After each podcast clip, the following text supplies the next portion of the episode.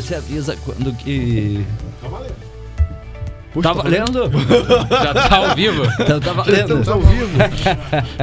e a cores? Gente, bom dia. Bom dia, prazer mais uma vez. Friday Eleven, né? a sua agenda semanal de inovação. E hoje com um cara especial, um amigo de, de longa data, o Alex. É, que nos visita, né? Junto com o galã da KMM aqui, o, conhece o Renan Siqueira, Red DRP, e o meu parça aqui, o Cassiano, da Imbix Ventures. Hoje o assunto é inovação, startup. O Alex tem uma história sensacional, né? O Alexandre Coelho tem uma, uma história sensacional sobre startup, sobre investimento. Eu tenho certeza que você vai gostar. Fica aqui com a gente. Roda a vinheta.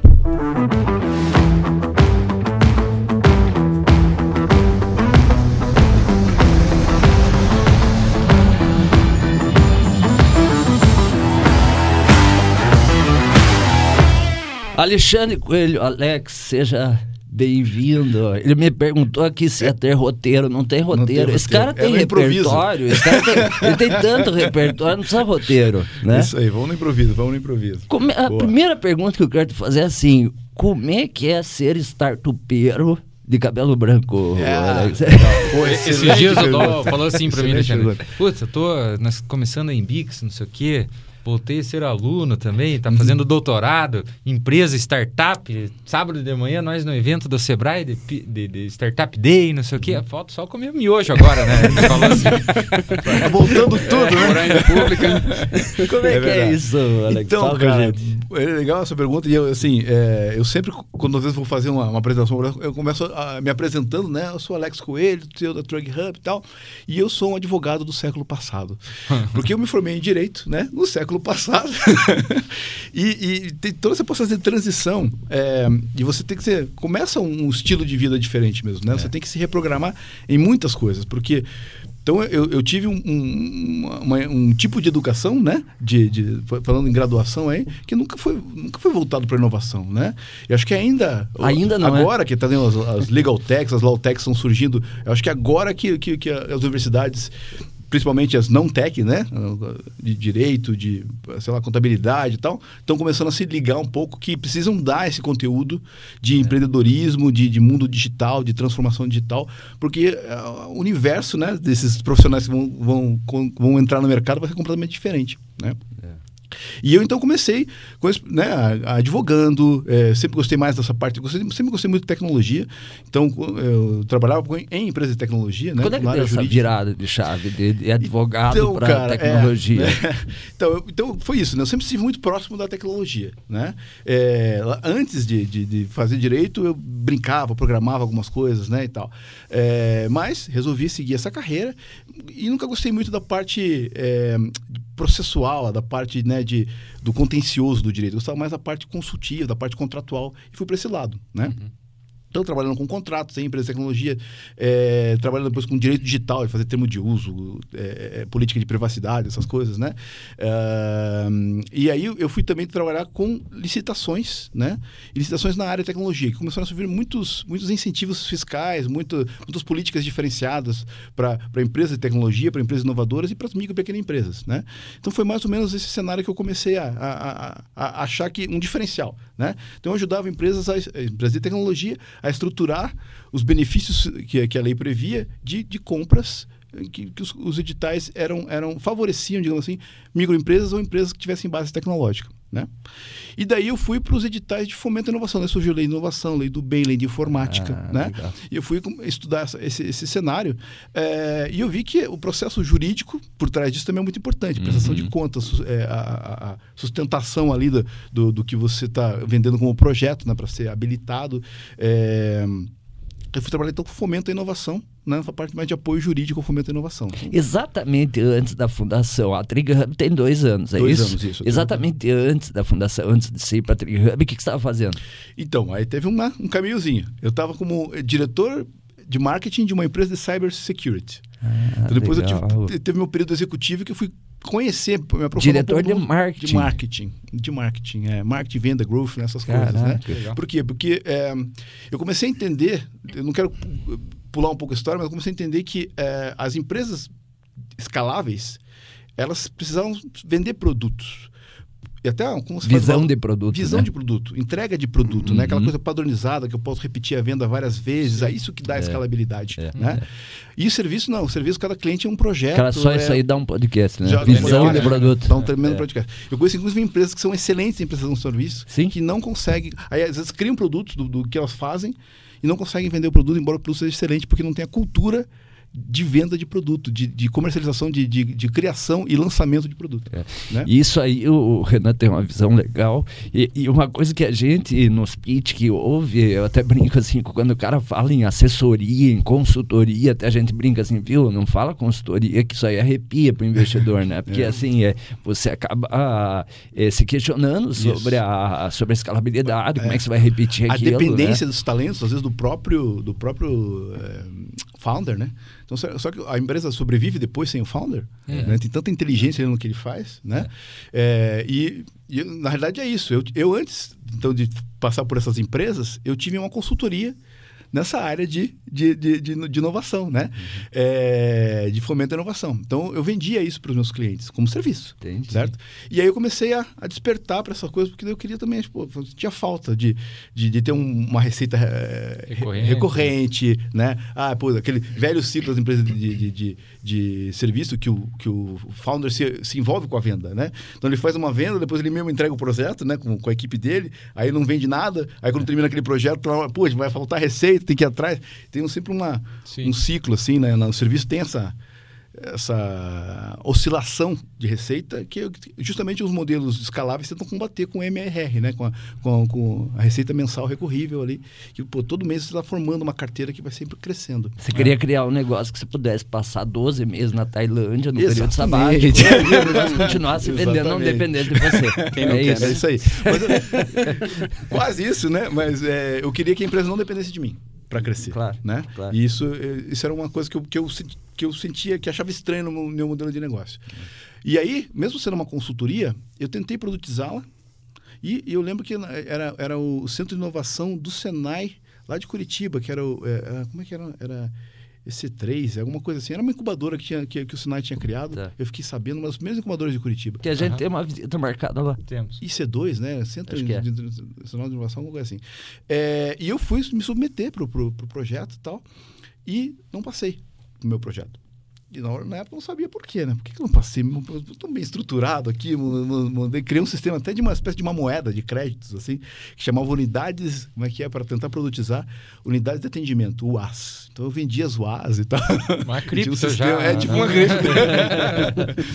É, e o cara falou, olha, putz, o projeto é bacana, bem estruturado, não sei o quê, mas é serviço, não é escalável. Então você não...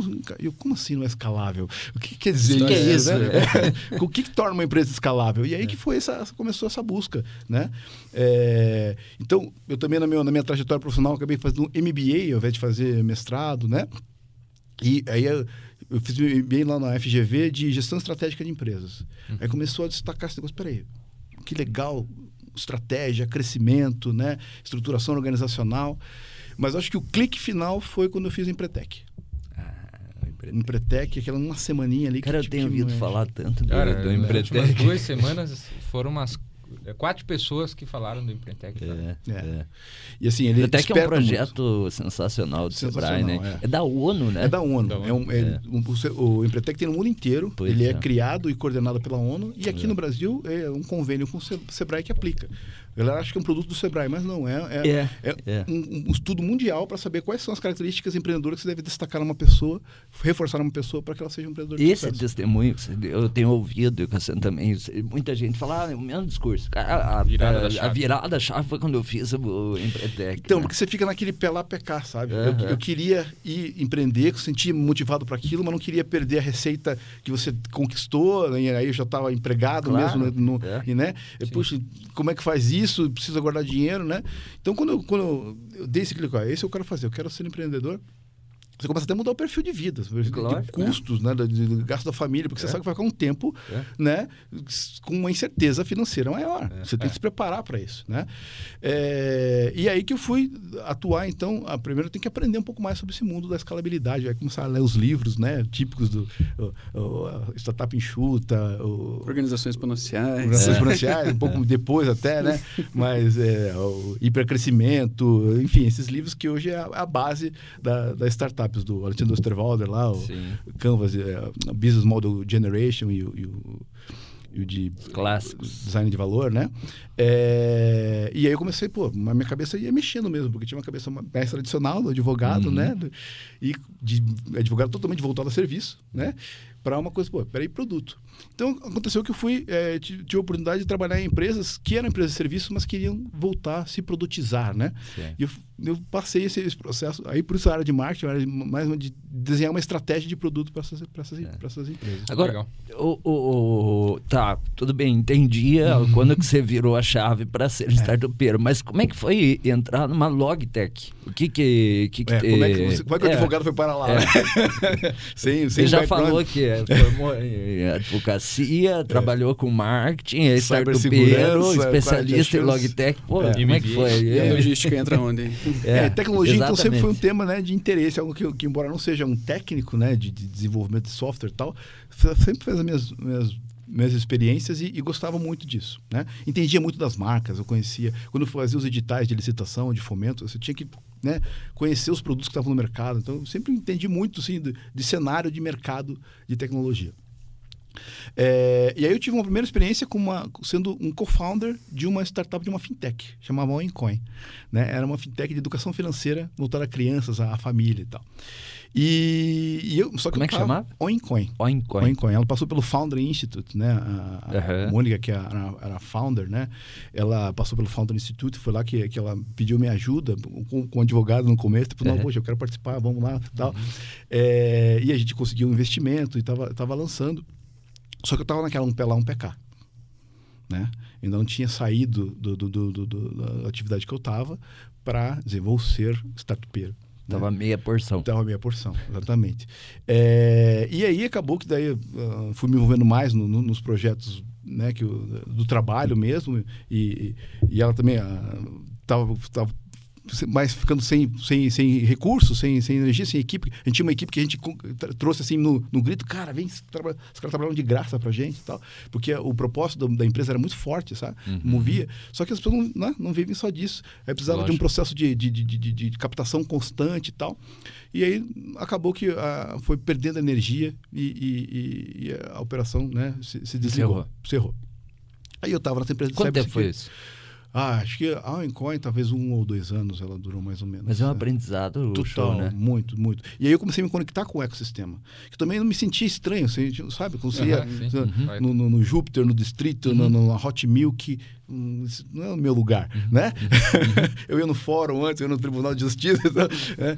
É, Mas você tava chegando ainda de gravata ou não? na, sabe, na, na- na primeira fase de gravar, depois eu fui soltando, né? Ah, então. Aí ia deixando a barba crescer, por fazer. você- É, é- é realmente um processo, é engraçado isso. É muito engraçado. Até o dress code vai mudando mesmo, né? Você vai incorporando essas coisas. É... Chega de barba feita, os caras olham meio estranho. É, você. fez a barba? Quem é esse cara aí? Ontem e hoje você fez a barba? Assim? pra quê? Não irrita a pele? É, você tem uma reunião hoje? Não, não tenho. Então por que você tem barba? É, Então é isso. Daí, só que eu ainda me sentia um peixe fora da água. Eu queria me envolver mais nesse mundo. E aí ter, ter vivenciado esse- essa experiência na empresa de cybersecurity também foi muito rico para mim. Porque Legal. o pessoal deep tech, assim, é uma galera que tem uma outra mentalidade, busca outras referências de inovação, de cultura É. organizacional e tudo mais, né? E aí, vamos chegar na Logitech, então. É, só que eu queria aquele, pô, eu quero empreender, eu quero fazer alguma coisa. Até quando eu fui para essa empresa de cybersecurity, a ideia era, era, era criar uma nova empresa a partir da operação que já existia, tal, que acabou não acontecendo. né? É, e aí, esses, esses, esses meus atuais sócios, que são os outros founders, eles eram meus clientes da consultoria de, de, de inovação, de, de, de licitações e tal. É, e eles são, olha, nós montamos uma, uma, uma Venture Builder e estamos com dois projetos aí. tá? Um projeto mais ligado a fitness e tal, e outro projeto ligado à logística. Mas a gente tá super empolgado com o negócio do fitness aqui, não sei o quê, papai. Eu falei, puta, eu quero participar. Eu, eu gosto muito também dessa, desse conceito de venture builder, né? De você, Uhum. você achar pessoas boas primeiro, depois criar um conceito de negócio, sabe? aham. É, Começar primeiro com o time. começar com o time, isso é bem bacana. É, e aí, a gente, lembro que foi um almoço assim, isso- a primeira coisa que eu falei na mesa, eles voltam e meia, eles falam disso, cara, é, olha, esqueçam do Alexandre advogado, não, não, olhem mais o Alexandre como advogado, eu sou aqui como empreendedor, eu quero, daí que, não, então, então pode dar certo com esse cara. e acabou que a gente ah, vem- fazer parte da, da, da, da Venture Builder, é, e a gente tá super focado aqui nesse negócio de fitness, o cara pega esse da logística aqui que a gente tá, nossa, sabendo o que fazer com ele e tal. Eu fiquei meio com um head de- daquela iniciativa de logística. Falei, cara, só que é o seguinte, eu quero ir para seguir a trilha de Venture Capital, a gente quer estruturar, daqui a gente já vai ter pensado quando, quando a gente vai fazer nossas captações, de, em média 18, 18 meses você faz uma captação, tanto na rodada, vai longe, vai ter que estar tanto, tudo um plano, Sim. super pensando, em vamos captar com fundos de investimento a cada 18 meses. Essa era, essa, era- essa era a métrica. E fazer aquele modelo de crescimento triple, triple, double, double, double. Né? Triplicar o faturamento do primeiro ano, triplicar no segundo ano, depois duplicar mais três anos para você ser elegível para essa trilha de Venture Capital. Legal. Então, todo um fundamento que a gente vai ser por aí. Desde o day one. Desde o né? day one. É. isso é legal, hein? Inclusive, quando a gente escolheu o nome e escolheu o domínio, cara, essa empresa vai ser global. Que legal. Então a gente vai ter um nome que vai funcionar globalmente e vai começar com um ponto .com já de cara. Né? Então a gente fez isso. Pensar pequeno ou grande é o, o mesmo esforço. É isso aí. Vamos ter que pensar grande, qual que é o nosso sonho grande, né? É, E aí fomos lá, era uma operação que já existia, mais ligada à emissão de documentos fiscais. Os caras então- eram teus clientes de edital que montaram a isso. Venture Builder, isso, né? Entendi. Eles tinham uma fábrica de software antes e também ficavam fazendo projetos para os outros, né? Certo. e também estavam lá, vamos começar a fazer projeto para a gente. Daí que veio a, a- Venture Builder, né? Legal. Eu também tinha isso. né? Eu, eu- eu levantava capital para os outros através de, de instrumentos de, de, de- fomento e queria começar, começar a levantar capital para mim, né? Então esses- essas coisas se encontraram, assim, fizeram sentido naquele momento. E ele- é difícil o advogado ter visão de produto, né? Porque ele, ele nasceu É. para vender. Ele é treinado de uma forma né? diferente. É, é isso aí. Mas é interessante que você, a, a- a trajetória que você contou pra gente aqui, me fez lembrar um discurso que o Flávio Augusto é bastante fã, eu acompanho bastante lá, que muitas pessoas esperam que o propósito caia no colo, né? Às vezes, cara, não vou empreender, vou continuar no meu trabalho porque não pintou a ideia brilhante aqui na minha mente, então eu não vou arriscar. Mas às vezes você tem que buscar e você escolhe às vezes o propósito, né? Que nem logística não foi Isso. uma coisa que, que pintou ali. Eu, Cara, eu vou escolher trabalhar com isso aqui, eu vou em cima É, disso porque é eu acho que tem futuro esse, esse negócio aqui, né? Pode, pode ter um caminho bacana pra seguir. Perfeito. E o propósito não é nem tanto a logística, o segmento que você está. É o que você quer fazer com aquilo. É. Né? Como você É. quer transformar a vida das pessoas, transformar o mercado. Né? Então, a logística é nosso plano de fundo, aí, na realidade, para a gente fazer um papel de transformação. O que a gente quer é. é nosso propósito é muito ligado a tornar os negócios maiores, sabe? Porque o negócio, o negócio é uma ambição de alguém, é um, é um, é um sonho de alguém, né? Então, o, é, o que o cara mais quer é ver aquele sonho indo o mais longe possível. Então, é, a nossa, nossa frase aí é vá mais longe, leve seu negócio mais longe, sabe? Porque às vezes é muito difícil o cara...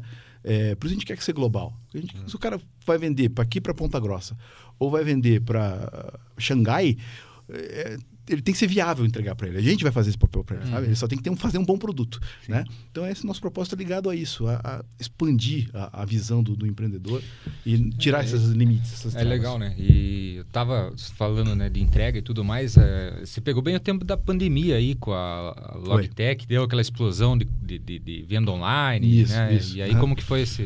Foi. Atrapalhou ou ajudou? Vocês estavam, falando, estão é. pensando global, já estava desde o dia 1 preparando, mas teve É, um imprevisto. falando logística, oh, logística se deu muito bem, né? mas a gente esqueceu que tem dois lados. né? O e-commerce se deu muito bem. Quando que come até na esteira da pergunta do Cassiano, quando que começou a Trigger Hub? Até pra gente pontuar em relação É, Esse- à pandemia. esse- eu, eu- eu entrei na, na, na Venture Na Builder Venture. em abril de 2019. Tá. Uhum. Tá? A gente começou a estruturar o modelo, o projeto e tal. A gente lançou mesmo finalzinho de 2019 e o CNPJ Caraca. foi novembro. Foi novembro de Na 2019. véspera da. Na véspera da Do pandemia, lockdown. E a gente começou com o SaaS, a gente queria. Qual, é a nossa lógica? Pô, as empresas precisam ser digitais, né? É, a- o embarcador, as marcas estão sendo cada vez mais eletrônicos, estão indo forte por e-commerce e tal. Sim. Só que o, a- o transporte não está nessa mesma tocada, não está nessa mesma pegada. Então a gente quer é, habilitar o modo digital das transportadoras. Foi aí que a gente começou a desenhar nossos produtos, né? Como o SaaS. Uhum. Daí sabe aquela história do, do, do Steve Blank, assim? O plano de negócio não resiste ao primeiro cliente?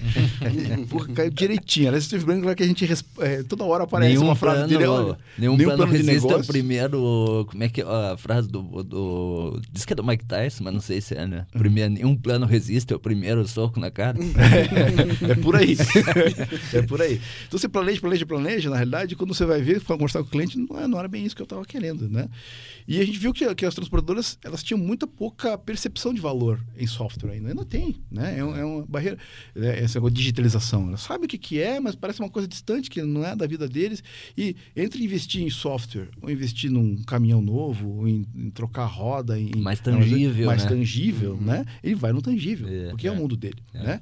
E a gente, peraí, mas que droga. é, essa dor existe. é, O embarcador precisa de. Tanto- e a gente começou a ver alguns clientes que estavam com a gente já.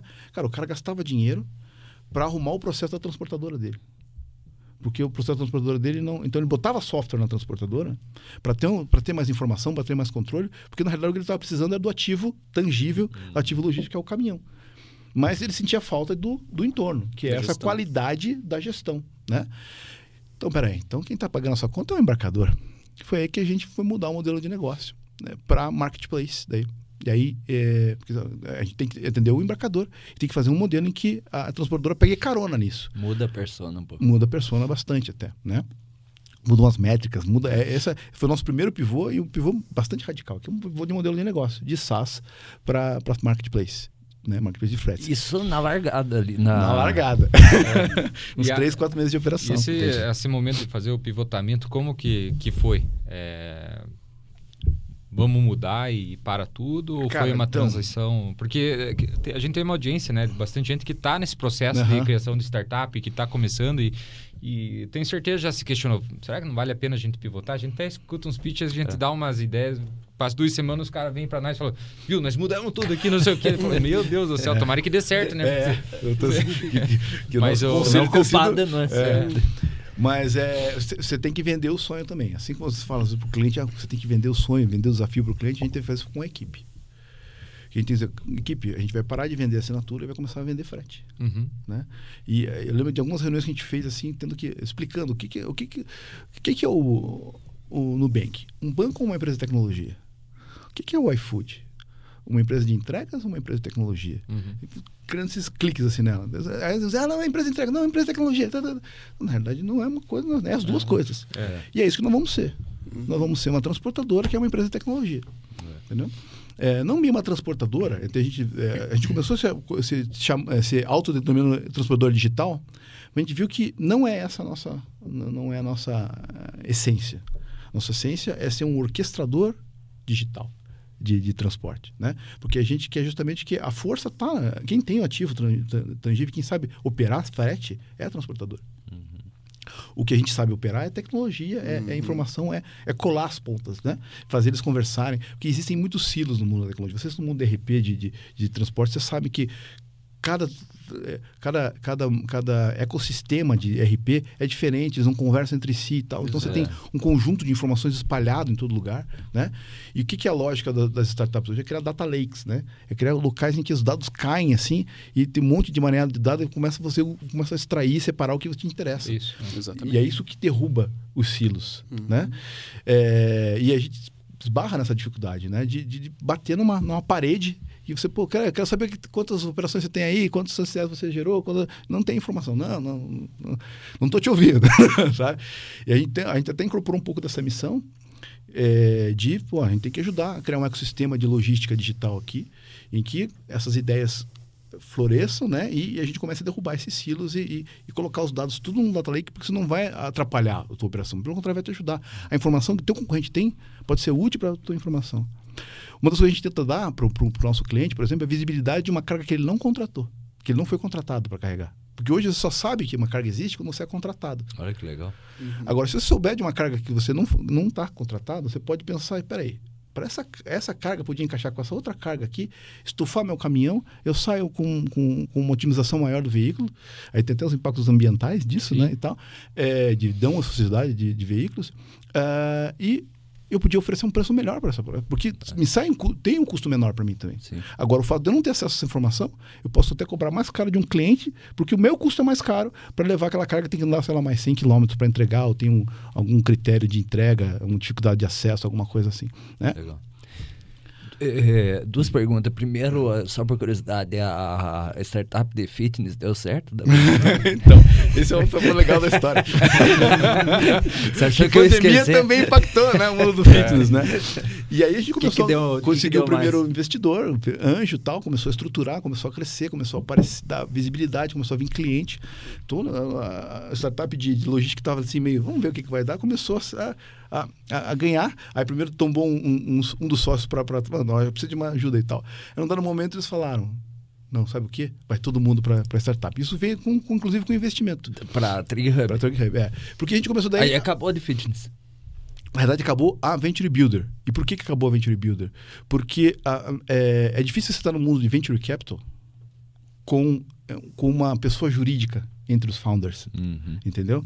Porque o, o cara quer A instituição misturada, misturada startup. e que tinha a maior parte do cap table. Entendi. Né? Então, como é, como é que eu vou entrar aqui? Como é que o investidor vai entrar se tem um, um- uma pessoa jurídica que já toma mais de 60% do, Uhum. do cap table, tal, do, né, de participação societária? Essa equação não bate. É. Porque ah, o Na- investidor. no próprio planejamento né, da startup que você falou, de captação de rodados, Isso. aí é, é, um problema fundamental. já, né? E a gente começou a ver vários, vários artigos e, e- e entrevistas de, de- de gestores de fundos dizendo, olha, tem que ter uma relação aí de 70%, 30%, né? 70% na mão dos founders, 30% na mão dos, dos investidores. Isso para uma série A ou um para um Ownership, seed, né? né? É isso. Eu já Sim. tenho escutado bastante chegar na Série A com 60 pelo menos 60% com os Exatamente. founders, né? É isso aí. vai, vai diluindo e tal. Isso. Mas E a gente não tinha essa equação. Então a gente teve que mexer no cap table, a gente mexer na, fazer uma reorganização societária para viabilizar as rodadas futuras. Né? simplificar, né? Para simplificar e para tirar essa, essa figura estranha do Venture Uhum, Builder que é. ainda é, não está não tá bem equacionada. A gente está vendo uma nova onda de Venture Builder agora. É. Muitas empresas estão lançando seus fundos de Venture Builder, das iniciativas de Venture Builder, que eu acho que é, um- que é, que é um, um passo adiante. Vai ter que, a gente vai ter que achar meca- o mercado vai ter que achar mecanismo para equacionar Venture Capital com Venture Builder, sabe? É, e, Mas isso não tava bem resol- e não tava ajustar bem essa resolvido, governança, né? Da, Ajustar a ter governança. a governança no começo bem estabelecida é fundamental, no meu É. porque você já, o que vocês fizeram de projetar e a cada 18 meses nós vamos buscar uma captação e tudo mais, ter essa orquestra bem definida ali, Uhum. é fundamental na captação de futuros investimentos, na organização, na é, equalização da expectativa entre os sócios também. O investidor gosta disso porque ele vê, bom, primeiro que é, ele está ele tá alinhado com a minha tese, Isso, né? né? com o meu desejo de, de, de quanto eu vou capitalizar na saída e tal. blá, blá. E eh, eu sei que essa jornada não acaba, que ela continua, né? Eh, e a empresa já está todo, todo o processo de planejamento estratégico dela já é pensado nessa, É. nessa- dessa forma, né? E você já tem expectativa. O cara entrou um investidor anjo como primeiro cheque. A expectativa do founder é que você fique até série A, por exemplo, Uhum. né? E, ter, e já ir organizando isso com as Uhum. expectativas, as coisas ficam muito mais fáceis. Evita algumas crises, né? Durante Exatamente. o É. E a resumo, expectativa. a TriHub engoliu a Venture Builder. É, ela fez mais sentido e todo mundo teve a maturidade de dizer, puxa, o caminho é esse, vamos... A gente entendeu que o esforço para fazer acontecer era muito grande e precisava de todo mundo 100% f- focado ali Legal. e tal, né? Agora, assim, a, pelo teu discurso, é nítido para nós, né, Renan e Cassiano, que o Alex é apaixonado pela solução, né? Uhum. Não pode ser apaixonado é, Pelo é, produto, pelo- né? tem, é. tem que ser pela solução, né? pelo É. problema que você está resolvendo, né? Isso, exato. E, e assim, mas desde o do dia 1, você. Porque você acabou caindo na seara da É. logística, É. dentro da Venture Builder, sem coisa. uma experiência de log anterior, né? Isso. Você se apaixonou de cara ou demorou um tempo pra. É, Eu acho que à medida que você vai conhecendo, você vai se apaixonando mais, né? Acho que é assim. Os meus sócios já tinham um ba- um background, tá? Eles já tinham desenvolvido no TMS, por exemplo, eles já tinham desenvolvido soluções para logística. Então, como. Eles, mas também não eram pessoas que viviam a logística. Eles eram pessoas que tinham é, é, feito levantamento de requisitos, né? E, e entendido ah, o, negócio de logística para poder construir soluções de tecnologia. É, e a gente sabia que precisava complementar um pouco esse, esse. Então, a- as nossas primeiras contratações-chave foram, foram pessoas da área de logística. Entendi. Isso tinha um lado bom, que trazia esse, esse, esse conhecimento que a gente não tinha, e tinha um lado ruim, que trazia uma cultura do mundo da logística, que também é uma cultura mais old school, mais, sabe? Então, a gente também teve um trabalho de, de aculturar essas pessoas muito grande, sabe? De, de mudar, pô, cara, você tem que pensar que nem startup, você tem que mudar o teu modelo mental, o tal do mindset, né? Que a gente parece conversa comum, mas é muito importante você ter um mindset de, de, de, de startup, de Sim. crescimento escalável, né, de visão exponencial, né, de, organização exponencial. Crenças, valores, né? Que Crenças. representam isso, É. né? É, então, você, ah, é, você acha, ah, eu tô, tenho 100 leads esse mês, que legal. Não, 100 leads é pouco, cara, tem que ter mil. Como assim mil? Mil? Então, como é que você vai fazer para ter mil leads, né? Então, é, essa, essa visão de, de escala, de, de pensar coisas, de, ó, hoje você está fazendo duas operações, mas amanhã vão ser 200 operações, e depois da manhã vão ser duas mil operações. Você tem que ter essa... você- não adianta você começar fazendo só, você tem, como eu vou fazer isso aqui no futuro quando tiver multiplicado por 100? Exato. Então eu já vou automatizando, já vou criando de um modelo mais, mais digital e tal, para que esse para que o meu modo de fazer as coisas não seja. Então, a galera tinha, escrevia uns e-mails enormes, assim, sabe? Uns, é, pô, eu ficava pensando, quanto tempo esse cara levou escrever esse e-mail? Porque precisava ter justificado. Co co copiava a empresa inteira, mais uns três clientes, não sei o que. Gastou amanhã nesse É, e-mail. então a gente teve que, por exemplo. a- Memorando interno, né? É, Não, a galera só Memora- faltava isso. E peraí, a gente começou a ter que dizer isso. Cara, você não, não escreve e-mail grande. Aí sabe aquele TLDL da, da, da Google? É. É, too long, didn't, don't read, didn't read, não lembro, é, do- é, didn't read, né? Ou seja, muito longo, não leio, não li, Aham. né? Porque é, o, o Google criou isso. O cara me manda um documento longo, porque eu não, não tenho tempo de ler. Me mande um extratinho da coisa. Né? A gente teve que criar essa cultura até de, de ser mais dinâmico. Daí a gente colocou o Teams. Eu sou mais fã das, das ferramentas Google, né? Mas a galera era mais no mundo Microsoft lá, a gente colocou o Teams. E, cara, ó, a comunicação corre pelo Teams. Não, não, é, não é um WhatsApp, não é um chat. É, é o- comunicação oficial da empresa é o É Teams. aqui, ó. Né? A gente Então usa tem que aqui acontecer por ali, né? E o que der ali tem valor de, de e-mail. Não precisa escrever um e-mail grande. Às vezes o cara escrevia no Teams e depois ia lá no e-mail fazer a mesma coisa, né? Então tem essas coisas que, é, O que é e-mail gestão é do tempo. É, que é gestão do tempo e usar o canal certo. Cara, se você quer é, é, comunicar uma, uma, pessoa, uma empresa inteira sobre uma coisa, usa um e-mail para um grupo. Agora, se você quer falar uma coisa rápida com uma pessoa, não precisa todo mundo saber. Manda um e-mail para aquela pessoa, manda um Teams para aquela pessoa ali, por exemplo. Então, e, e- esse, esse choque de cultura do mundo da logística com mundo da tecnologia, a gente sofreu lá né, e teve que, que administrar, porque a gente precisava do conhecimento, da vivência que aquelas pessoas tinham, mas tinha que ir trabalhando é, a, o mindset dessas pessoas. Né? Leque, a gente tem visto ah, um movimento bastante grande de empresas nessa parte do, do CVC, né? A gente Uhum. até fez um material semana passada sobre isso no- do, do Imbix Academy, falando do, do VB, do Builder, do, do Venture Capital e do CVC, do Corporate Venture Capital. E Uhum. você teve também uma experiência, tá tendo uma experiência nesse aspecto. corporate builder. Aham. E a gente gostaria de, de saber um pouco aí sobre, você contar um pouquinho sobre Legal. como que isso mudou a trajetória aí do Foi o segundo também. cheque, né? Foi o segundo Você cheque. O Exatamente. Anjo e depois recebeu É. o CBC. Isso, exatamente. É, então, mais uma vez, Steve Blank, né? O, o plano de negócio não existe o, prim- o primeiro cliente, nesse caso, o primeiro é o segundo investidor, porque a gente sempre pensou, ah, venture capital. Então, a gente, nós- todo o nosso relacionamento. E eu saí, assim, eu construí um roadmap de, de investidores. Quem, com quem fundos eu queria falar. É, eu aham, meu, meu- fazia parte do meu trabalho é, mapear os, venture, os fundos de venture capital no Brasil, conversar com eles Legal. né? É, e eu tava falando com vários, com possibilidades e tal, só que a gente tava com a nossa rodada, a gente deu, deu uma empurrada por causa da, da pandemia até, a gente resolveu que ia é, captar em 2021. Em 2020 apareceu a Randon Ventures, né? para quem está nos assistindo, então, a empresa Randon, que é uma empresa ligada a implementos rodoviários e tal, mas ela tem hoje operações de autopeças, é, hoje é uma empresa muito, muito grande mesmo, é, criou um, um Corporate Venture Builder, então criou um fundo de investimento em startups com essa lógica de, peraí, eu preciso criar um portfólio de startups que ela, de certa forma, ela é, ligar o modo digital aqui dentro também, transformar a minha organização, muito na linha do, do Organizações Exponenciais, do livro, né? É, o, o- Daniel Eli, que é, que é, o- que é o, quem articulou, que né, hoje é um vice-presidente lá da, da Randon, que articulou esse modelo, ele se inspira muito no, no, no- na organizações exponenciais e diz, ó, a gente precisa ter startups pro- perto da gente também, né? E gente- eu não conhecia o Corporate Venture eh, Capital, né? Só tinha ouvido falar e não tinha colocado no meu plano encontrar um Corporate Venture Capital. Então eu estava fazendo tudo aquela tem que bater com as teses da Você não dos- fez contato com eles, você mapeou os VC. Exatamente, exatamente, né? E por estar no- nos ecossistemas, participar do distrito da, da ACE, da, da Liga, né? Todos esses, esses veículos né? de, de aproximação. Uhum. É, a gente está na Hot Milk também da PUC e tal. É, fizeram eles saberem da gente, né? Sim. Então, a, a, a Randon estava tanto no, no distrito quanto com a ACE. Uhum. A gente também tinha cadastro naquele uh, Growth Holic da, da ACE e tal. Uhum. daí possibilitou que a gente conversasse com Legal. eles, vieram conversar com a gente. Só que a tese, vou pegar mais uma.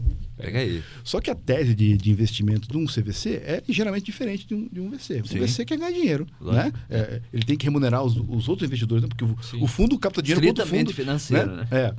Que tem os fundos de fundo, então o fundo capta dinheiro com fundo, então É. depois ele tem que remunerar esse fundo que ele captou, né? Então ele precisa ser bastante é, criterioso no, nesse processo de, de quanto eu vou ganhar, né? De administrar o risco. Já o CVC não tem essa. essa é a própria corporate que, que, que financia. Então ele tem uma coisa muito mais de sinergia de solução, né? De trazer Estratégica, né? estratégia. Então. Mais longo prazo. É. É. Então, o, o fundo, ah, se eu tiver que pegar uma Logitech que é marketplace de frete e outra Logitech que é marketplace e elas concorrerem, não tem problema. Estou investindo uma, uma das vai dar certo e vai, e vai me trazer remuneração de capital. Mas o, o CVC não. Ele, ele cuida melhor do, do portfólio dele no sentido de fazer as peças se encaixarem, fazer sentido, né? Então fez muito sentido para a gente entrar na Randon. A gente foi o primeiro né, marketplace de, de, de, de fretes do, do. A gente foi a terceira investida. Agora, é, assim, é, você chegou a, a ter que escolher entre um CVC e um, e um VC independente? Ou, ou você é, optou por um CVC? Ou como é que foi esse... É que a gente não ia fazer a rodada. E Certo. quando a Randon veio falar com a gente, falou: é, não, a gente não está com rodada aberta, não sei o que, né? né? Vamos conversar no que vem, Uhum. porque eu, que- eu tava de, de olho nos VCs, né? Que eu, com quem eu tava conversando, gente. Você, você, fica. Você Deram fica, uma barrigada, é, né? Você fica. É, dá uma barrigada, é verdade. É, você fica mandando relatórios para os VCs que você está de olho e tal. Cria um relacionamento com eles. Até Uhum. ouvi uma vez de um investidor. Investimento não é um ponto, é uma reta. É. Né? Ou seja, foram vários pontinhos. É. Então você tem que conhecer. Quanto mais você conhecer da, da, da startup, mais você vai administrar o teu risco. E eu estava aplicando esse, esse conceito. Né? Sim. É, e aí o pessoal da Random, eu, você tem certeza que você não quer fazer uma rodada? Ele explicou um pouco mais da tese, no sentido, olha, Abre esse coração. é, se você vier agora, você vai ter essa posição, você vai marcar esse território aqui dentro do nosso portfólio, não vai ter outro marketplace de fretes. Sim. Agora, se quando você abrir a tua rodada lá, pode ser que já tenha entrado no nosso portfólio e não vai ter espaço para você. Hum, tá, faz sentido e tal. É como, é Colocou um como se- gatilho ali em você, né? é, com gatilho. Esperto também. Tem que saber gerenciar o, o- o portfólio. É, e aí ele começou a explicar tudo que, que pô, Smart Money, a gente tem a Conexo, que é um, que é, né, uma- é um, é um- é um hub de inovação que está lá em Caxias do Sul. Tem o ecossistema de Caxias do Sul. E eu, poxa vida. Eu, eu, honestamente achei esse é um dos melhores cenários de, de- que uma Logitech pode estar, assim, sabe? Sim. Que é uma, o melhor smart money que uma Logitech pode estar. Então é uma tremenda oportunidade que bateu a porta. Sim. Então vamos lá. Então a gente estruturou, mudou, fez a nossa. montou a, a negociação da, da proposta lá de, de investimento, deu certo. E aí fomos em frente. Então a gente até antecipou um pouco a nossa rodada para poder encaixar com esse momento. Né? E hoje a gente viu que o CVC ganhou muita força, vale a pena. E hoje a gente está conversando com outros CVCs, inclusive, porque pode ser um caminho bem legal. E o fato de conversar com outros CVCs é, tem uma razão pela experiência positiva de um CVC, porque a impressão que dá é que você não quer mais VC. Só Eu acho CVC, que- é isso?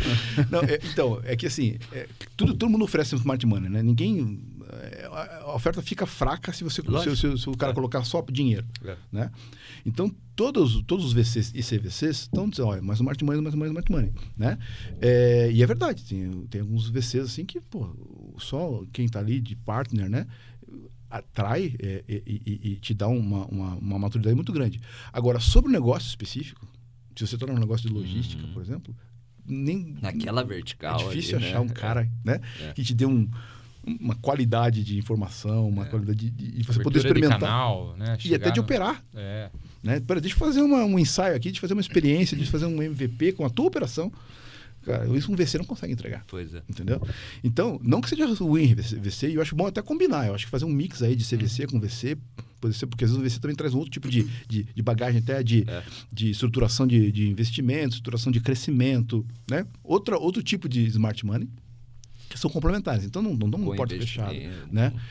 Para VC. é, mas eu acho que, principalmente no ano passado, eu acho que esse ano o movimento continua, muitas, muitas empresas perceberam o ganho, né? Muitas cor- corporates perceberam o ganho de ter startups próximas. Sabe? A Open Innovation ganha muita força, né? É. Então, hoje eles estão com tem uma concorrência de portfólio. É, E realmente. veio para ficar, né? Veio para ficar. inovação Eu acho que agora, eu acho que aquela- as, as- né, as pedras se acomodam. É. Vai ter um espaço mais para o VC, vai ter um espaço mais para o CVC. E né? cada startup tem o, né, vai, vai ver o que, que encaixa melhor para a tese dela, para o modelo de Isso. negócio dela, uma coisa mais verticalizada ou né, a abertura de um É. canal mais E o é, momento digital. de cada um também, né? É. tal. Provavelmente o CVC não vai investir muito early stage, assim, né? É. Você tem que ter algum nível de receita e tal. Então você Isso. ainda precisa do VC, às vezes, para aquela fase pré-seed, Uhum. né, tal. É, mesmo seed. É, e talvez mais para frente, quando você estiver mais próximo do IPO, numa série D, E, o VC vai fazer muito mais sentido, porque daí os cheques do VC hum, são muito substanciais para VCs direcionados para esse, pra esse estágio de, de empresa, sabe? É. Mas ali, entre seed série A, série B, acho que ter um CVC é muito bom, porque é a parte que você está justamente amadurecendo a tua operação.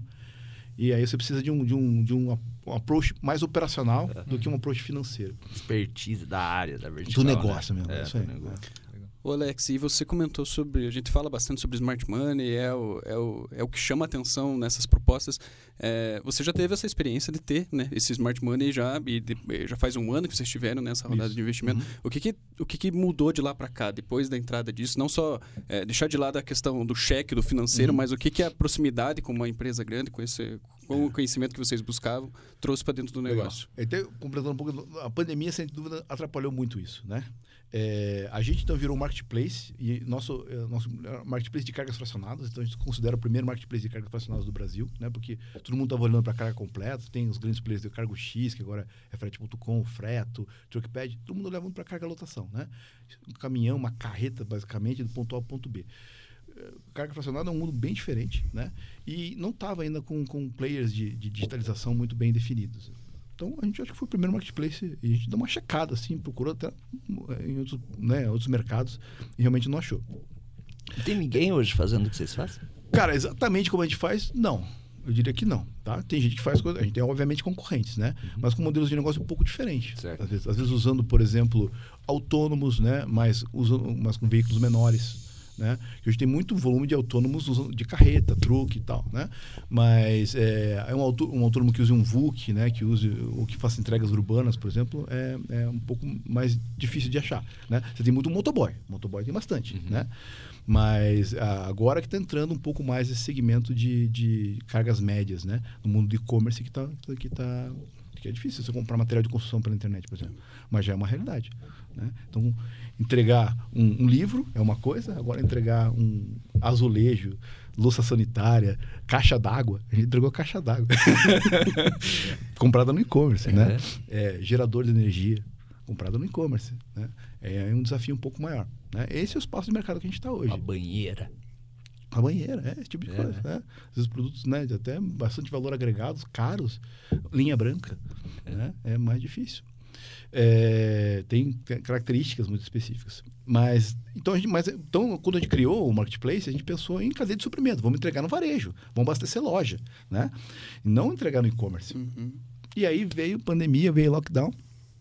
Tá, lojas fechadas, fábricas fechadas, fronteiras fechadas. Né? Você não podia passar às vezes, do É. Paraná para Santa Catarina e tal. É, então, primeiro foi o impacto. A gente estava começando a ganhar atração. Né? E, puxa vida, e agora? Continuamos com, com logística de suprimento, vamos para o e-commerce, como a galera está indo, mas já tinha uns mega players no, e-commerce, né? É, Mercado Envio, Log, a Total, a DHL. Tem uma galera que. Poxa, a gente vai brigar com esses caras? É, não, não acho que o lockdown. Não, é, não acho, não é, acho. A gente fez uma reunião. Quanto tempo vai durar mais ou menos o lockdown? É uns 4 a 6 meses. Passa Não, rápido. não, 4 a 6 meses, então a gente tem que continuar. a- a- a- o, o varejo vai abrir e a gente vai voltar a entregar. Deu quatro meses, deu cinco meses, deu seis meses, né? Não é bem assim. E a gente naturalmente teve que ir para o e-commerce daí também, né? Uhum. E a gente foi começar a achar o nosso espaço dentro do e-commerce. Não adiantava entregar caixinha, entregar pa- pacote, porque estava muito bem já Estruturado. definidos os players desse, desse Uhum. mercado. Quantas pessoas tem no time hoje? Hoje, 20 pessoas. 20 pessoas. 20 todas trabalhando em Curitiba. Não, Não. não, não. não. Remoto. Não, a gente tem outras cidades, né? É, a- a- eu, eu sempre fui um adepto do trabalho remoto. Uhum. Sempre achei, eu admirei empresas que têm esse modelo. Então, a, a Automatic, por exemplo. Que é O empresa que Elon faz- Musk não ia te contratar, então. Não, é, tem gente que acho que tem que ser ali do lado. é Eu até lembrei do- da frase do, o Henry Ford, né, na produção de carros. Você pode escolher a cor do, do Ford T que você quer, qualquer cor, desde que seja preto. Desde que seja É. preto. Ele falou, você pode trabalhar no remoto, desde faça 40 horas no escritório. Viu esse? Não, não, não mas, é, mas é por conta de, de é uma- uma hard tech, né? É, Talvez o sistema da produção ou do escritório, a É. tecnologia, não é uma tecnologia ou algo que se consegue ter em casa. Então é um Uhum. pouco É. de um outro cenário, né? É. Então É. depende muito. Tem... A logística mesmo é muito difícil, né? Você- quer dizer, um caminhoneiro continuou na estrada, É, os armazéns tinham que continuar funcionando, então Teve, teve certamente pessoas mais expostas ao risco nesse, nesse segmento, né? Mas a gente quer mais tecnológico, então a gente pôde ir para casa e experimentar esse modelo remoto que eu, que eu acho bacana, né? A operação é centralizada em Curitiba, daí tem pessoas trabalhando. Isso, Fora exatamente. Curitiba, é. é isso? Hoje, basicamente, está todo mundo ainda remoto. Tá? Tá. Então a gente tem um espaço, né? A gente está no distrito, agora chama Mind Hub lá. Aham. é, na nossa uma sala, né, com- e a gente, assim, quem quiser trabalhar, vai, tá lá no espaço disponível, mas a gente não tem rotina, normalmente marca uma dinâmica, uma reunião, alguma coisa assim, né? Agora voltou a fazer confraternização, essas coisas, então a gente reúne o pessoal. Mas, via de regra, é, o trabalho é remoto. A Legal. regra do trabalho é remoto. Bacana. E aí tem isso, daí só para completar, Uhum. o nosso processo de investimento também foi todo remoto. É, você falou. Porque É. não podia, né? Não podia fazer reunião, não podia visitar a fábrica, não podia. Então a gente foi conhecer as pessoas pelo Teams, fazendo pitch por Teams, apresentando, lá, negociando e assinando um contrato, tudo digital, né? Acho que um outro segmento que cresceu muito foi o dos contratos, nas plataformas de assinatura Ah, é digital de contrato, né? Porque quem não, não tinha o hábito, a gente já tinha também, mas quem não tinha o hábito teve que, que, que, que virar. E aí aconteceu. É, a gente vê que, que, algumas pessoas, por exemplo, é, precisavam assinar e não tinha. Tem no, no Suanjo, por exemplo, não tinha, né? É, digital, praticamente né? fazer um, um, um- um tutorial para ele assinar eletronicamente lá, né? Mas deu tudo certo E e. ficou, a gente ficou tão acostumado a isso que quando a gente pede pra assinar no papel, É. putz, é Eu chato, fui escrever assinar. alguma coisa e falei, meu Deus, essa letra acho que nem é a minha, mas É. mudou. Como é que assina, Eu nunca- né? não que sei mais nada firma no mais. cartório, É. reconhecer firma no cartório. Como assim? Papel e caneta. Vocês receberam nesse tempo alguma, ou não uma proposta, mas alguma abordagem pra comprar vocês? Também. Uhum. Fizemos um, tivemos pelo menos uma. Conversinhas, teve várias, Uhum. mas uma proposta mesmo de, de, de M&A a gente teve. Tá. né? E como é que foi, assim, a, a percepção dessa É, proposta? começou- O que que fez vocês refletirem? Não, não só a decisão, mas assim, o que que impactou isso pra vocês? É. Então, mais uma vez, né, a nosso, nosso planejamento era rodadas de investimento, a gente quer levar a empresa até o IPO. Essa é, essa é, a- é o plano. Mas é claro que você tem que estar aberto a, a possibilidades, né, e tal. E, e aquisição, obviamente, é uma, uma oportunidade de exit muito boa. Sim. E eu digo, no mundo da logística, eu até li um artigo outro dia falando das, das, das recentes aquisições de, de, de Logitechs, assim, está sendo um, um caminho até mais provável Sim. o, a, o M&A do que o IPO, né? Uhum. Para as Logitechs. Porque elas, elas, elas vão muito no... Come- Chega antes, né? Chega antes, porque chega normalmente... É, pô, você resolveu uma dor tão grande que eu tenho, cara, é. que eu quero você aqui comigo, né? Eu preciso de você. E talvez você seja tão diferencial competitivo, não quero que você esteja no meu concorrente. É. Por isso, às vezes, o cara compra para privar o concorrente de ter a mesma tecnologia, né? É... Pra encurtar, é pra ganhar tempo também, né? Porque pra desenvolver e tudo, você acaba ganhando, comprando tempo no final. do Isso, dia, né? exatamente, exatamente. É, é, ganha tempo, cultura, é, equipe, né? Porque também as grandes também têm dificuldade de, de recrutar tech, É. né? Enfim, o cara tech quer trabalhar em empresa tech, então, É. né? É, E agora esqueci qual era a pergunta que a gente estava respondendo aqui. Ah, a do, compra. da, do comprar. É. Então, então a gente Peraí, vamos, vamos ver. Vamos, vamos, estudar se, é uma- se faz sentido, o que, que a gente ganha com isso, o que, que os investidores ganham com isso, né? É, e, e começou com uma proposta de investimento também. Uhum. O cara viu um valor estratégico pro, pro negócio dele. E daí ele fez uma oferta de, de, de compra, né? Mas não, não, não encaixou com o nosso momento, também com a nossa estratégia, né? A gente Uhum. tava, já tinha definido a estratégia de, poxa, eu quero, eu quero atingir o break-even, eu quero é, é, estabilizar a minha operação, eu quero a- aprender um pouco mais, né? Sobre a operação. E a gente sentiu que havia um drive muito grande, assim, para direcionamento no roadmap da, da, da Uhum. empresa, que a gente teria que aceitar, porque o cara está comprando, né? Ele tem um- Sim. acho- acho Um viés, né? um viés. Ele, ele- se você compra, se você investe, você não tem, você não, você não tem o poder de drivar o roadmap. É. Agora, se você compra, você tem, você tem o poder e o direito de, de drivar road map, né? É, e esse foi o principal fator, assim, que a gente não... Assim, essa proposta tá também em aberto, a gente não é o momento, mas pode ser que a gente converse mais para frente, Entendi. né? Mas no momento a gente eh, optou por, por eh, tocar o plano, né? Legal. Alex, deixa eu te falar uma coisa. É, Vamos, vamos imaginar que você execute esse M&A Uhum. e você fez o exit e vai começar um novo negócio. Talvez aquele de fitness lá, de resgatar aquele. É. O que você aprendeu agora. O Uhum. que, que você deixa aqui para os nossos ouvintes aí do, do Friday? Três dicas que você Rapaz. é, aplicaria, é. que você incorporou, que você começaria um novo negócio com essa mentalidade. As Uhum. tuas três principais lições aprendidas esses dois últimos Bom, anos. Foram tantos aprendizados, tantos aprendizados, né? Mas eu acho que uma coisa que a gente se exercita muito é a questão do foco.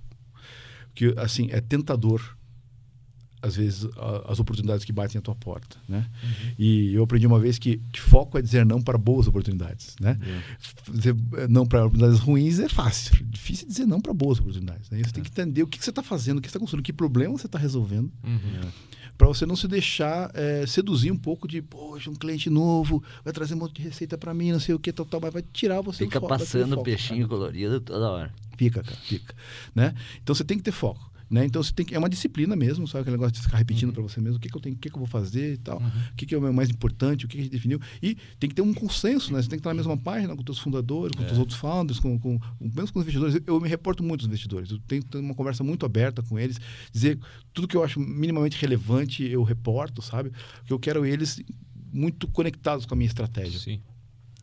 É, e com, com, os, com, os, com os founders também. Temos rotinas, rituais ali. Pô, isso aqui tem que acontecer tal dia, tal horário, né, tantas vezes por mês, para que a gente tenha, mantenha uma disciplina de, de tomada de decisão. E às vezes é, tem um sócio que fala: Ah, mas por que que você está falando isso para a gente? Você já decidiu, tá, tá, tá mão fazer isso. Falo, cara, mas eu quero o feedback de vocês. Uhum. Mesmo que seja eu que tenha que decidir, me diga o que, que vocês acham disso que eu estou propondo. Né? Então, esse negócio, então, primeiro, foco. Segundo é feedback Uhum. sabe? É, pergunte a opinião das pessoas, de, de todo Ouça. mundo. Ouça, né? Não, não, não, não- também não se não, não, não, não responda imediatamente aquele, ah, meu Deus, que ideia fantástica que eu tive.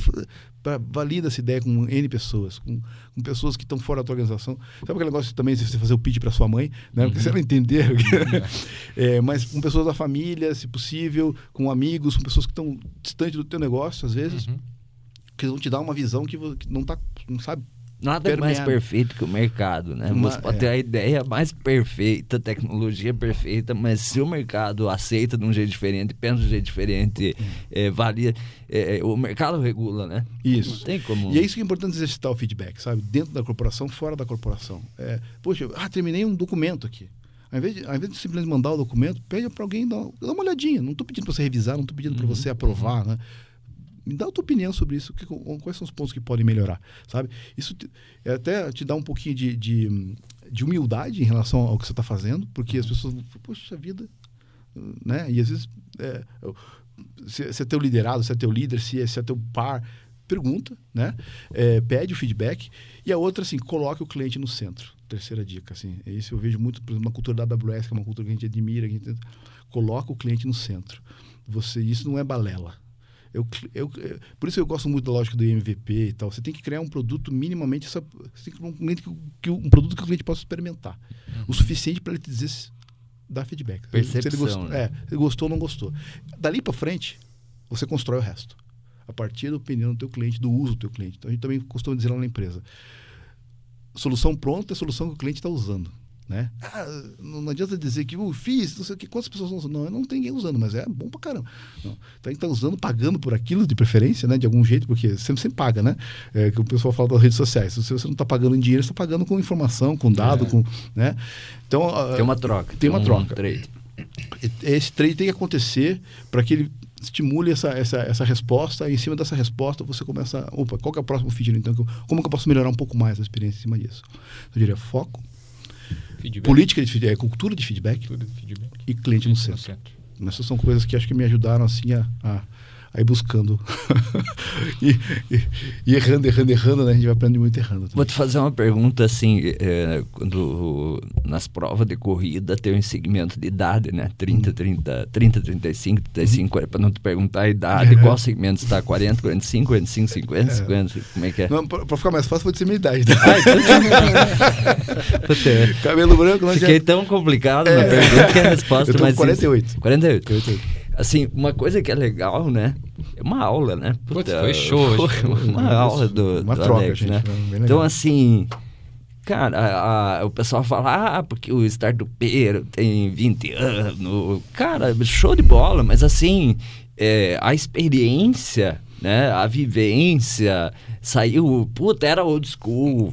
Fez direito, voltou, foi gestor Se de reprogramou, marketing, né? se É. reprogramou, se repaginou, Usa mindset, gravata, usa barba, tira a barba. Cara, isso, é- isso é sensacional. Eu acho que essa, essa vivência, assim, essa maneira de, eh, né, de abordagem, com, com- toda a bagagem, né, frente a um desafio, um problema, puta, é muito legal. É, eu acho que isso te prepara mais para. É. é- é- é- não é fácil, realmente. Tem, também tem umas, umas brincadeiras de jornada de, de, né, que a gente vê em memes e tal, que se você acha que vai ser assim a tua curva, a tua curva é assim, né? Tem sempre altos e baixos, uns yes, e um, ah, meu Deus, né? É, e normalmente tem mais ai, meu Deus, do que yes, né? Mas, é, então você tem até que emocionalmente... E essa isso- experiência é importante nisso, né? Porque é, é pela maturidade de, até. É, pela sabe? maturidade, A maturidade até, né? Porque você se põe em risco. Né? É. Aceite isso. Você está se colocando em risco e você está abraçando a incerteza. É. né? é muito difícil fazer isso. É, mas, eu- por isso que eu acho que ah, tem tem uma geração. Inclusive, tem uma, uma- uma- um fundo que veio para cá agora, no Brasil. eh, o cara acho que é holandês. E tem em vários lugares do mundo, eu não lembro o nome agora. Mas ele, ele, ele, ele busca especificamente pessoas que saíram de grandes empresas. Ou de, gran- de big techs, assim. Legal, né? Então, meio que ah, o trabalho dele é um pouco convencer o cara. Você é executivo de uma empresa, você está ganhando bem, não sei o quê. Sai dessa empresa e vem fazer Venha startup. Né? Eu dou dinheiro para você fazer isso. É, porque ele Legal. está procurando esse Uhum. conceito, esse, esse perfil. Esse- A gente que já conhece o mercado, conhece, já tem muita Já tá cicatriz de, de guerra. é. né? E, e, poxa, esse cara que é bom para fazer uma startup. Porque a primeira geração de, de startups, Vale do Silício e tal, era aquele galera que às vezes sa- saía da escola, saía da faculdade, abandonava o curso, porque, porque era ousado, era, era, era arrojado. E, os- os- o- e o Venture Capitalist precisava desse arrojo, né? O capital de risco precisava desse arrojo. Que você não encontrava lá em quem já estava com, a- com a carreira estabelecida. Só que ah, o mercado venture capital, o mercado de startup foi se, se consolidando e, e, e- e criando tantas coisas positivas, porque realmente é espantoso às vezes, né? O que um Elon Musk faz, o que, que um Zuckerberg fez e tal, é, é espantoso. Puxa vida, é, eu saberia fazer isso também, né? Eu, eh, Só que num outro cenário. E aí que eu acho que tem, muita, tem muitos fundos realmente que, que buscam pessoas de mais de 40 anos, mais de 35 anos, que têm alguma experiência prévia, do que pegar cara que está saindo da universidade, né? Que às vezes a maturidade para lidar com, essa, com, essas, com esses desafios emocionais, porque é pesso- pessoas, cara. Você tem que estar bem resolvido para poder resolver o, É. o problema da tua equipe, entendeu? E, e, basicamente, eu acho que o grande talento de um CEO é saber orquestrar pessoas. O Steve, o Steve Jobs dizia isso, né? Ele, que, que, que ele sabia fazer bem era montar bons times, era, era saber conduzir pessoas, né? Times às vezes mais talentosos do que, do que você, né? Só que você tem que fazer derrubar os egos, né? Fazer as pessoas trabalharem em equipe, gerar sinergia, posicionar as pessoas numa coisa certa, vender um sonho, posicioná-lo num propósito, né? Então eu acho que uma pessoa com mais experiência de vida acaba tendo mais bagagem para fazer isso. A grande estratégia de um negócio, de uma startup é social, né? So- é relacionamento, é time, Uhum. É engajamento, capital humano, é capital humano. Esse é o diferencial que... É. que... Porque a tecnologia está tá muito comoditizada, né? É. Você pega os big techs aí, AWS, Google, tudo que você precisar de solução tem lá. É. Tem lá. Claro, é saber aplicar aquelas soluções é que. E aí vem aquela coisa da experiência, do X, de, de conhecer o cliente. É. que, ah, então, vou pegar esse pacotinho aqui e aplicar aqui. Né? A- a- você falou na- na- no teu discurso sobre a questão de ser uma empresa de tecnologia e eu acrescentaria ser uma empresa de educação, né? Uhum. É, se você atende restaurantes, se você atende transportadora, tudo bem, né? Mas na essência do negócio, Perfeito. É. a tecnologia e a educação para replicar, para cultivar os valores, para criar uma cultura adequada na Uhum. E você tem organização. que né? ensinar, né? É. Os teus, os É. teus colaboradores e ensinar os teus clientes. É. Né? É. Então, acho que a educação realmente é um ponto. E acho que estou muito ligado. a- eu sempre falo, né, quando me perguntam sobre inovação, eu falo, cara, inovação não é tecnologia. É. Tecnologia é um dos meios, um dos, das ferramentas que você usa para inovação. Mas o drive da inovação é cultura. Ah, não, não Aí que vem o negócio do mindset, né? A produção não, não colocou para nós aqui um, um timer, né? Esse Alexandre fala demais, É, não, nós, nós falamos, meu papo é bom aqui, é, né? Passou de uma hora. Tá- Passou de uma hora. Sério? Nós estamos acabando com o almoço da turma aí, não. Maravilha. Estamos competindo com o almoço. Estamos competindo com o almoço. consegue manter É, audiência. É, é. Almoço é old school, né? Os caras almoçam, é. Dizem que a galera da só toma aquele bulletproof, né? Café bulletproof, dar uma energizada e toca, e toca mais um turno. Almoço é. bom demais. Gente, é, é, eu quero agradecer, Alex, de você Poxa, ter vindo para cá, né? Você fica em. Curitiba, veio aqui, né? Na esquina mais movimentada do bairro da Nova Rússia, em Ponta Grossa. é. Um show de, de- estrutura, inclusive, né? Muito Legal. obrigado pela, pela oportunidade. Foi bem legal o papo. assim. Obrigado. Tem, tem outras, como a gente no meio da conversa falou sobre visão de produto, tem. A gente começa a falar de inovação, é que nem abrir uma, uma árvore, assim, sai um monte de ramo e já quero deixar um pré-convite para você voltar e a gente Estamos aí. Continuar. continuar esse papo, porque passou rápido, é muito bom. E uma aula, é, honestamente, uma, uma aula, Alex. Eu, eu não imaginava diferente, por isso que nós começamos falando que não faria sentido nenhum ter um roteiro. Ah, Né? que bom que não É, tive. imagina Foi um bom improviso, então. Foi um bom improviso. Excelente. Pô, né? É. Maravilha. Gente, obrigado pela audiência. Continue conosco sexta-feira de novo. Marque aí, se você não marcou na tua agenda, sexta-feira, 11 horas, sempre o Friday Eleven, seu encontro, a sua agenda semanal de inovação. Valeu demais, gente. Valeu, gente. Valeu, Obrigado. valeu. Valeu. Obrigado. Até mais. Tchau, tchau.